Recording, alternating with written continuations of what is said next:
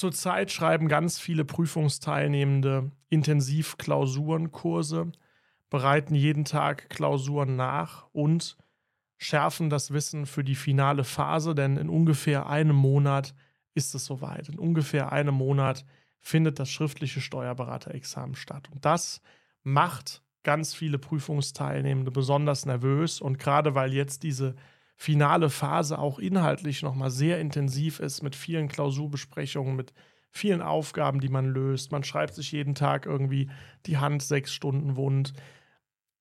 Gerade deshalb ist es wichtig, sich nochmal einigen Dingen bewusst zu werden. Und wenn du sagst, ich fühle mich davon angesprochen, ich fühle mich vielleicht gerade ein bisschen überfordert oder ich habe das Gefühl, ich weiß nicht mehr so richtig, wo vorne und hinten ist und alles wird total ähm, verworren und wird mir vielleicht alles ein bisschen zu viel, dann bist du bei dieser Folge heute genau richtig. Schön, dass du dabei bist. Mein Name ist Ken Kuiper, falls du zum ersten Mal einschaltest. Und ich will dir zum Einstieg in diese Folge, wie kann man das vielleicht lösen, wie kannst du mit der Situation jetzt die nächsten Wochen, bis das schriftliche Examen dann endlich rum ist, wie kannst du diese Situation bestmöglich äh, bestehen? Und vor allem, von welchem Blickpunkt kann man die Dinge betrachten? Wir hatten ja im Podcast schon mehrfach darüber gesprochen, dass du völlig gleiche Situationen, objektiv gleiche Situationen in ganz unterschiedlichen Lichtern und von ganz unterschiedlichen Winkeln betrachten kannst. Und das ist in meinen Augen auch das ganze Geheimnis dahinter, nämlich die Frage, wie schaffen wir es, diese aktuelle Situation, in der wir uns überfordert fühlen, vielleicht anders zu sehen, sodass wir uns eben nicht mehr überfordert fühlen, sondern dass wir das Ganze mit mehr Gelassenheit, mit mehr Energie und Positivität sehen. Das ist im Endeffekt genau der Schlüssel aus meiner Sicht, um den es geht. Und dazu will ich dir auch noch mal eine kleine Geschichte erzählen und zwar die Geschichte, als ich beim Finanzamt gearbeitet habe. Das war im Laufe des Studiums. Ich habe dort ja dual studiert. Und dieses duale Studium war so gegliedert, dass du 21 Monate an der Finanzhochschule warst und 15 Monate warst du im Finanzamt. Und ich habe relativ schnell gemerkt, als dann die erste Praxisphase losging, also die ersten Monate waren reines Studium, als es losging. Das hat mir auch großen Spaß gemacht. Und als wir dann die erste Zeit beim Finanzamt waren, habe ich damals schon gemerkt, okay, da musst du dich irgendwie dran gewöhnen. Also, das war jetzt nicht so, dass ich dachte, boah, da hast du jetzt deine Berufung gefunden. Es war aber auch jetzt nicht ganz äh, katastrophal. Es war erstmal so eine, so eine Ungewissheit, weil klar, du kommst äh, vom Abi, hast vom Leben keine Ahnung, fängst dann das erste Mal da an zu arbeiten. Da kommt dann vielleicht sogar ein Acht-Stunden-Tag einem schon lang vor und äh, da muss man sich erstmal einfach dran gewöhnen. Und ich dachte, mit der Zeit wird es vielleicht besser. Und ich kann mich noch gut daran erinnern, das war Ende des zweiten Ausbildungsjahres, also kurz bevor dieser finale Studienabschnitt kam, dass ich immer unzufriedener wurde. Immer unzufriedener. Ich bin wirklich jeden Morgen hingefahren, habe gedacht, boah, du hast keine Lust. Du hast einfach keine Lust. Also die, es, es lag nicht an den, an den Menschen dort, also ganz im Gegenteil. Ich kann über das Finanzamt nichts Negatives sagen. Da arbeiten wirklich ähm, coole Leute, wenn man die mal kennt und sehr gesellige Menschen auch. Also da lasse ich nichts drauf kommen. Ja, Grüße gehen raus ans Finanzamt Ahrweiler, falls jemand äh, mithört, der dort gearbeitet hat. Also das war in keinster Weise das, das Problem. Mir hat nur diese Arbeit nicht so viel Spaß gemacht. Ich habe gemerkt, ich bin nicht der, der Typ, der acht Stunden am Schreibtisch sitzt und irgendwelche Veranlagungen macht und irgendwelche Häkchen setzt und Belege anfordert, ohne dass das jetzt irgendwie äh, despektierlich gegenüber der Tätigkeit gemeint ist. Aber ich habe halt gemerkt, dass mich das nicht zufrieden macht. Und das hat mich unfassbar unzufrieden gemacht. Und ich bin jeden Tag auf die Arbeit gefahren und habe gedacht, äh, was ist das hier für ein, für ein Leben, was du hier führst? Was soll das? Ne?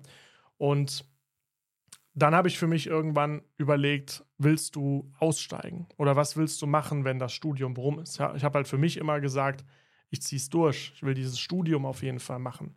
Ich war aber so unzufrieden zwischendurch, dass ich sogar schon darüber nachgedacht habe, das Studium abzubrechen nach zwei Jahren.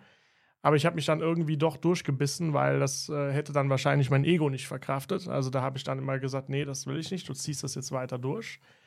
Aber es war wirklich schlimm, es hat sich wirklich gezogen. Und das, was mich damals äh, hat durchhalten lassen, war vor allem der Gedanke daran, wenn das Studium rum ist, was machst du dann?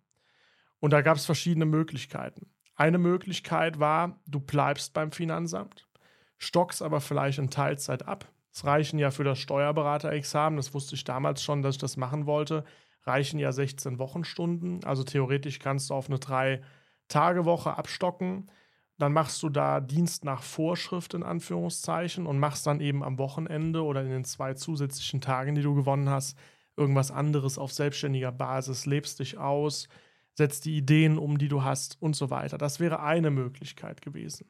Das Problem an dieser Möglichkeit ist einerseits, dass man damals gesagt hatte innerhalb der Finanzverwaltung, wenn du mit dem Studium fertig bist, bekommst du keine Teilzeit, weil man nämlich genau das befürchtet hatte, dass dann die Beamten auf Probe, die sozusagen noch nicht mit einem Lebenszeitbeamtenstatus äh, gebunden sind, dass die sich dann schon nach Alternativen an ähm, umschauen. Deswegen war das immer so das Credo, wobei ich äh, denke, es wäre trotzdem gegangen. Also der Vorsteher vom Finanzamt der damalige, war zu mir sehr nett. Der hat das wirklich versucht durchzusetzen und mit, hätte das auch mit Sicherheit geschafft.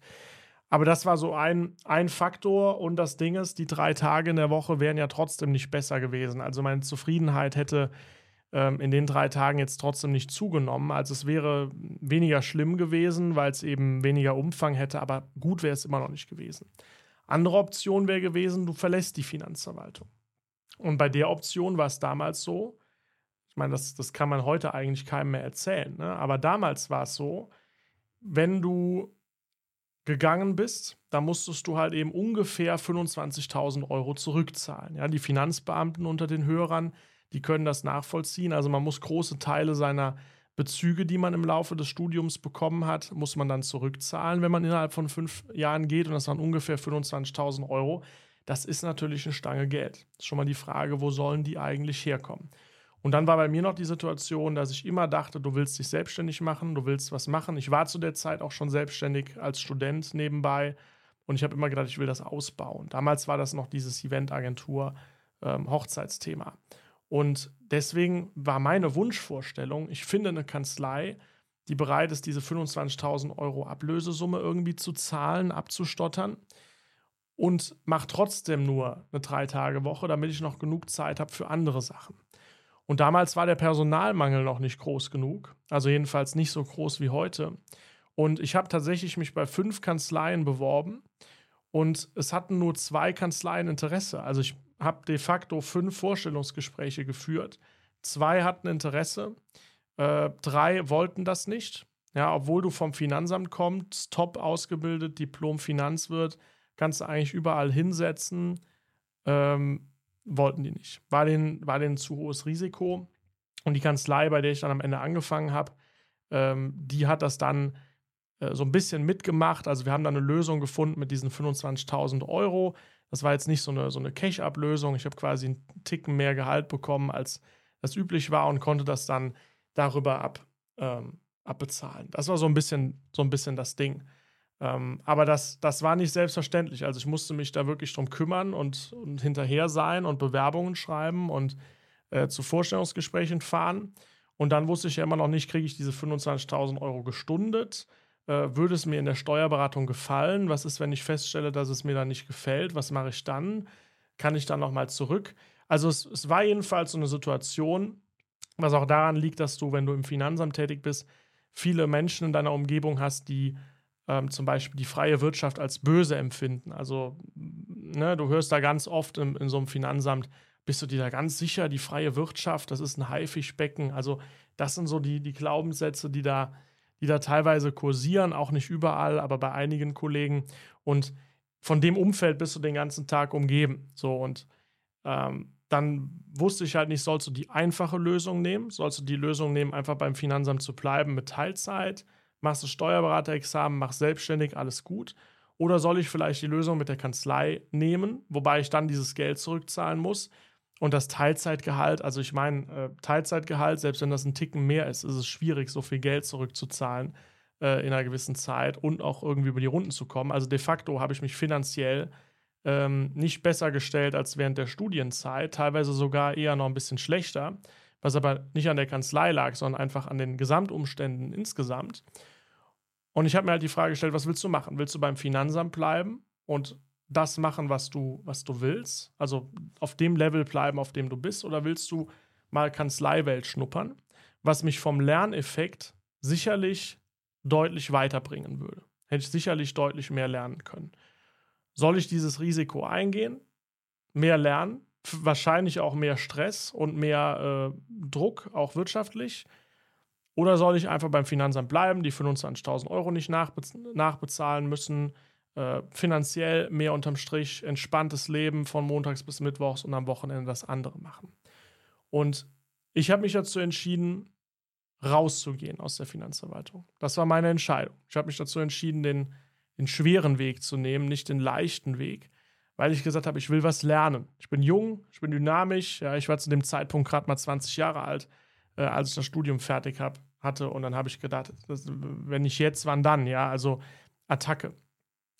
Und rückwirkend betrachtet hat sich diese Be Entscheidung super bezahlt gemacht. Ne? Ich konnte die Ablösesumme schon in einem Jahr zurückzahlen, obwohl sie nach drei Jahren auf drei Jahre gestundet äh, waren, weil ich natürlich auch noch Nebeneinkünfte aus der Selbstständigkeit hatte.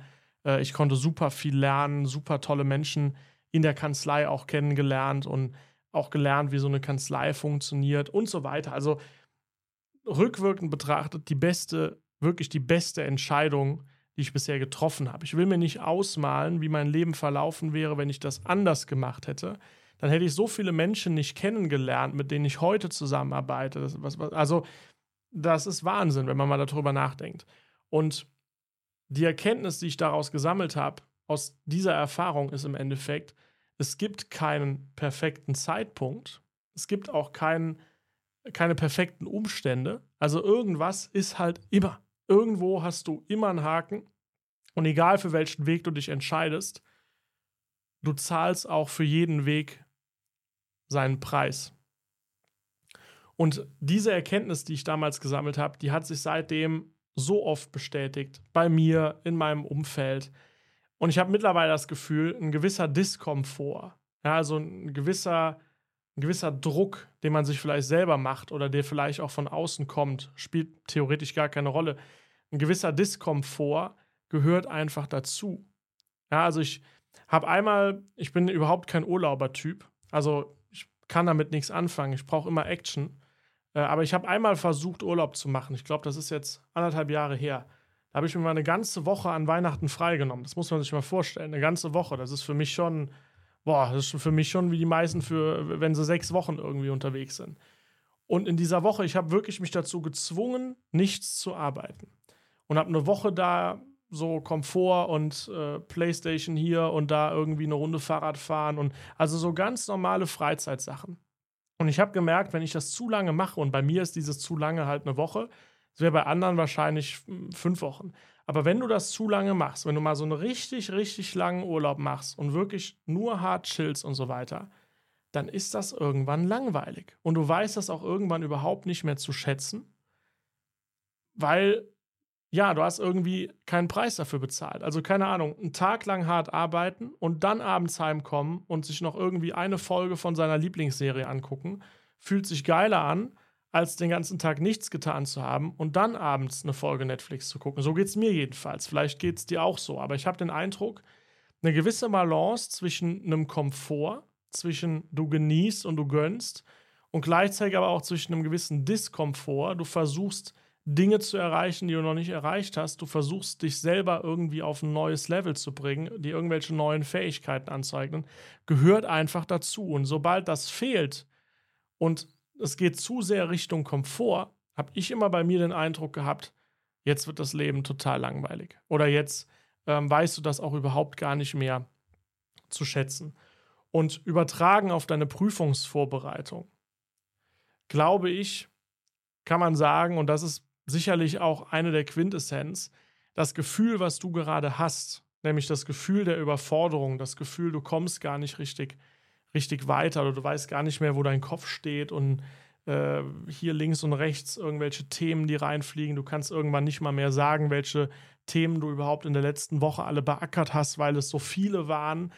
Also dieses Gefühl der Überforderung, dieser Diskomfort ist sicherlich gut, weil er ein Zeichen dafür ist, dass du dich gerade stark entwickelst. Du machst gerade eine richtig starke Entwicklung, einen richtig starken Sprung nach vorne und de facto hätten die wenigsten Menschen überhaupt die Disziplin, sowas überhaupt durchzuziehen. So und und diese Erkenntnis wenn du die, also wenn du diese Erkenntnis hast, beziehungsweise von dem Standpunkt, von dem Winkel die Dinge betrachtest, dann freust du dich irgendwann, wenn du es lange genug machst. Das erfordert natürlich Übung. Das ist jetzt nicht von, von heute auf morgen so, aber irgendwann, wenn du es lange genug machst, hast du, hast du so eine Freude daran, an diesem Diskomfort, weil du weißt, es wird ein gutes, gutes Ergebnis haben. Du machst gerade eine Transformation. Also du, du, du versuchst dich irgendwann bewusst solchen Situationen zu stellen, weil du weißt, dass du daran wächst. Und das braucht natürlich eine Zeit, das so in seinem Kopf umzuswitchen. Aber es reicht schon mal, die Erkenntnis zu verstehen, das, was du gerade empfindest und die Situation, in der du dich gerade befindest, ist genau richtig, weil die dir zeigt, es geht einen Schritt nach vorne. Und das vergisst man oft, vor allem wenn man Klausuren schreibt, irgendwelche äh, Bewertungen zurückbekommt, sieht, wo man noch überall Fehler macht und sich dann vielleicht ähm, schlecht fühlt und generell im Kopf irgendwie ein bisschen matsch ist, weil alles insgesamt so viel ist. Ähm, dann dann fällt es auch schwer, manchmal klare Gedanken zu fassen. Aber es dann trotzdem nicht negativ zu sehen und zu denken, ich kann nichts und so, sondern einfach zu denken, ja, passt schon, ich bin schon auf dem Weg und ich ziehe das jetzt einfach genauso weiter durch und das ist ein gutes Zeichen. Sorgt dafür, dass du dich direkt viel entspannter fühlst. Vor allem, wenn du es dann kombinierst mit, äh, mit einer Pause. Ne? Also auch das ist jetzt gerade ganz wichtig, gerade in, bei Intensivklausurkursen, regelmäßig Pausen machen. Bitte mindestens einen Tag in der Woche, wo du äh, nichts mit Steuern zu tun hast. Ja, du musst ja bedenken, du bist jetzt in der Freistellungsphase. Du machst jetzt jeden Tag äh, Klausuren, jeden Tag Steuern. Das war bis vor einigen Monaten ja noch ganz anders. Da hast du das nur am Wochenende gemacht. Du hast ja jetzt schon den sechs- oder siebenfachen Output dessen, was du noch berufsbegleitend hattest, weil du dich jeden Tag dem widmest. Und gerade auf diesem Niveau, gerade auf der Frequenz, ist es wichtig, sich mal mindestens einen Tag äh, Pause zu gönnen, damit du überhaupt Zeit genug hast, das äh, alles zu verarbeiten, dein Kopf. Also, ne, das kann man gar nicht oft genug sagen. Bitte, bitte, bitte denk an die Pausen. So, und wenn du dann die Pause machst, du gehst eine Runde spazieren, dann hör dir das einfach an und dann werd dir dessen bewusst, das ist ein gutes Zeichen. Ich weiß nicht, vielleicht kennst du Menschen, wenn du die auf dem Geburtstag triffst. Du triffst die nach fünf Jahren auf dem Geburtstag wieder oder nach zehn Jahren und du fragst, wie geht's dir, was hast du so gemacht, lange nicht gesehen und so, und du kommst mit den Leuten ins Gespräch. Es gibt so viele Leute, die nach drei Minuten alles erzählt haben, was die letzten zehn Jahre passiert. Weil jeder Tag von diesen Leuten gleich aussieht. Das ist einfach schnell erzählt. So, wenn ich dir erzählen würde, was die letzten drei Wochen passiert ist, bräuchte ich wahrscheinlich schon zwei Stunden.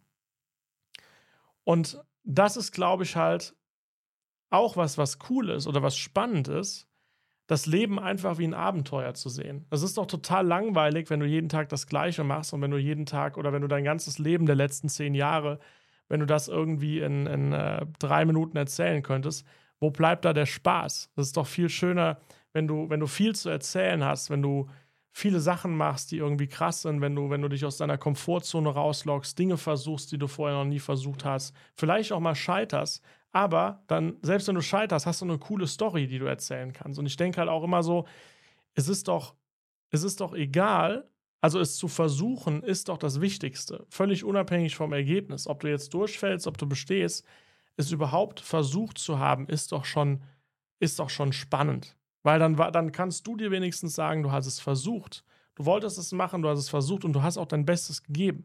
Und wenn am Ende das Ergebnis nicht stimmt, alles gut. Aber schlimmer ist es doch, wenn du es gar nicht erst versuchst. Das ist doch viel, viel schlimmer, als wenn du es versuchst äh, und dann scheiterst oder vielleicht zum Zweitversuch gehst oder so.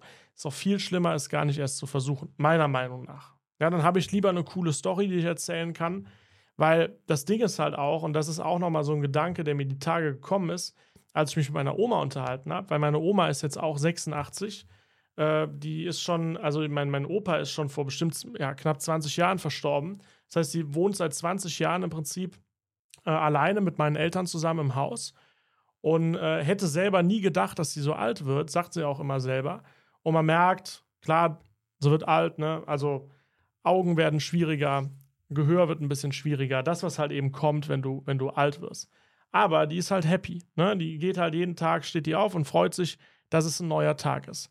Und wenn du dich mit, mit so Menschen unterhältst, die, die älter sind, dann, dann wird mir immer wieder bewusst, ich weiß nicht, wie es dir geht, aber mir wird dann immer wieder bewusst, irgendwann wirst du wahrscheinlich auch so alt sein. Hoffentlich. Hoffentlich wirst du so alt. Ja, aber irgendwann wirst du wahrscheinlich auch so alt sein. Und das Ding ist halt, wenn du 86 bist, dann weißt du halt, dass du auch nicht mehr ewig leben wirst und dann wirst du auch allein aus gesundheitlichen Gründen viele Dinge nicht mehr machen können. Und was du dann tun wirst, ist, du wirst viel darüber nachdenken, habe ich die Sachen, die ich in meinem Leben machen wollte, habe ich die gemacht? So, und ich stelle mir immer heute schon die Frage, wenn ich irgendwas überlege, soll ich es machen, soll ich es nicht machen, stelle ich mir die Frage, was würdest du in vielen Jahren darüber denken?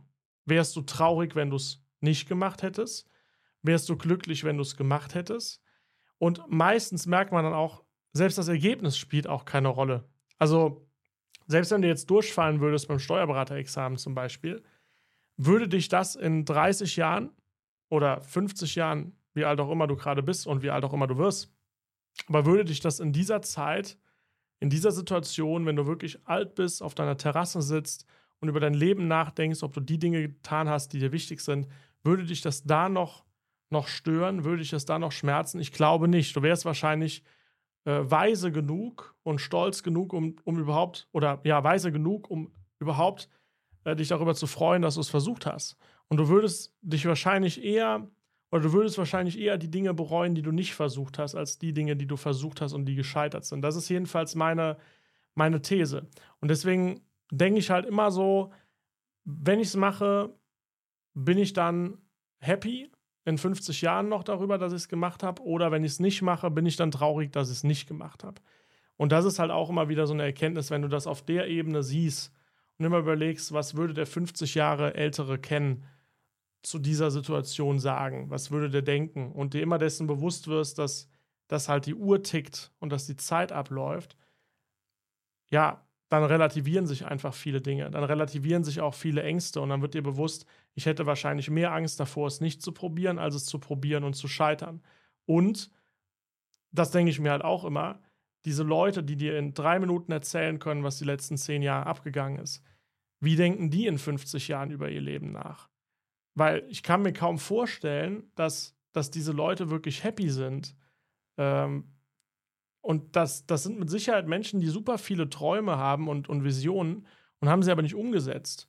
Und diese Vorstellung finde ich schlimmer, als einfach ein Leben zu führen, was ein Abenteuer ist, sich dem Diskomfort äh, zu stellen, einfach die Dinge zu tun, auf die du Bock hast. Und dann wirst du wenigstens in 50 Jahren nichts bereuen. Dann wirst du wahrscheinlich über viele Sachen lachen und wirst sagen, ja, ich habe gedacht, das wäre eine gute Idee, hat sich rausgestellt, war keine, aber du wirst es lustig finden und du wirst, wirst dich wahrscheinlich mehr über die Dinge aufregen, die du nicht ähm, gemacht hast. Das ist so ein bisschen, ja, so ein bisschen, so ein bisschen die Botschaft. Also dieser Diskomfort, sieh ihn positiv, sieh die Transformation, die du aktuell ähm, durchlebst und dann wird diese Überforderung sicherlich verschwinden oder zumindest mal besser werden. Und je öfter du das machst in deinem Leben, auch nach der Prüfung, das gilt jetzt auch für nach der Steuerberaterprüfung, je öfter du das machst, desto mehr kommst du in einem Zustand gleich, in dem du dich immer freust, wenn du merkst, dass du solchen Diskomfort hast, weil du, weil du irgendwie, irgendwann denkst du halt, hier fehlt der Kick, so, wo, wo, ist, wo ist der Spaß, ähm, weil, weil du zu sehr im Komfort lebst. Das wird mit Sicherheit irgendwann irgendwann kommen. Aber dafür muss man das sich sehr, sehr oft eingeredet haben, sehr, sehr oft gesagt haben und als Glaubenssatz ähm, gesagt haben. Und die einzige Alternative, die du hättest, ist die Prüfung nicht zu machen. Dann würdest du wahrscheinlich den Job, den du jetzt machst, in der Position, die du jetzt hast, den Rest deines Lebens ausführen. Und dann würdest du in 50 Jahren auf der Terrasse sitzen und dir die Frage stellen, war das gut, dass ich die Steuerberaterprüfung nicht gemacht habe oder hätte ich sie nicht doch machen sollen? Und meines Erachtens ist das ein Szenario, in dem du genauso einen Preis bezahlst, als den Preis, den du jetzt bezahlst, wenn du dich dieser Situation stellst und das Ganze durchziehst. Du zahlst immer irgendwie einen Preis und die Frage ist, welcher Preis ist einem lieber? Ich persönlich zahle lieber den Preis des Diskomforts, weil ich in der Vergangenheit bei mir gemerkt habe, das ist das, was mich immer weitergebracht hat. Ja, die Komfortzone zu verlassen hat mich noch nie, noch nie zurückgeworfen ähm, hat noch nie meine Situation verschlechtert. Es hat mich immer weitergebracht. Selbst in den Situationen, in denen ich äh, Sachen falsch gemacht habe, habe ich daraus gelernt, merke heute noch, dass ich von dem Erlernten einen wahnsinnigen Zinseszinseffekt bekomme, weil ich auf einmal ähm, weiß, wie Dinge funktionieren, die ich in der Vergangenheit schon mal ausprobiert habe, weil ich gewisse Erkenntnisse auf ganz andere Bereiche übertragen kann. Und dieser Preis oder das, was ich dort jetzt an, an Wert zurückbekomme, war es auf jeden Fall wert, diesen Preis bezahlt zu haben. Und wenn ich mir vorstelle, in meiner Geschichte, wie es gewesen wäre, beim Finanzamt zu bleiben und diese ganzen Erfahrungen, die ich gemacht habe, so in der Form und in dem Ausmaß nicht zu machen, dann wäre der Preis, nämlich ja, die ausbleibende Opportunität sozusagen, die ausbleibenden Möglichkeiten, die ich jetzt habe, das wäre der Preis, den ich dafür gezahlt hätte. Dafür hätte ich ein bisschen mehr Komfort gehabt. Der wäre es mir nicht wert gewesen. Definitiv nicht. Also dann lieber Diskomfort in Kauf nehmen und nach hinten raus mit Zinseszinseffekt die Ziele erreichen, die du dir setzt, als Komfort hinzunehmen und dafür nicht die Sachen so zu machen, wie du sie willst und in 50 Jahren vielleicht irgendwas zu bereuen. Das ist meine Meinung dazu. Ja, deswegen, ich hoffe, das waren einige gute Impulse, damit du imstande bist, diese aktuelle Situation gut zu überstehen, damit du imstande bist, die Dinge positiv zu sehen, weil es ist so, wir haben nur das eine Leben, wir müssen es bestmöglich nutzen, so wie wir das gerne ähm, möchten, um unsere Ziele zu erreichen.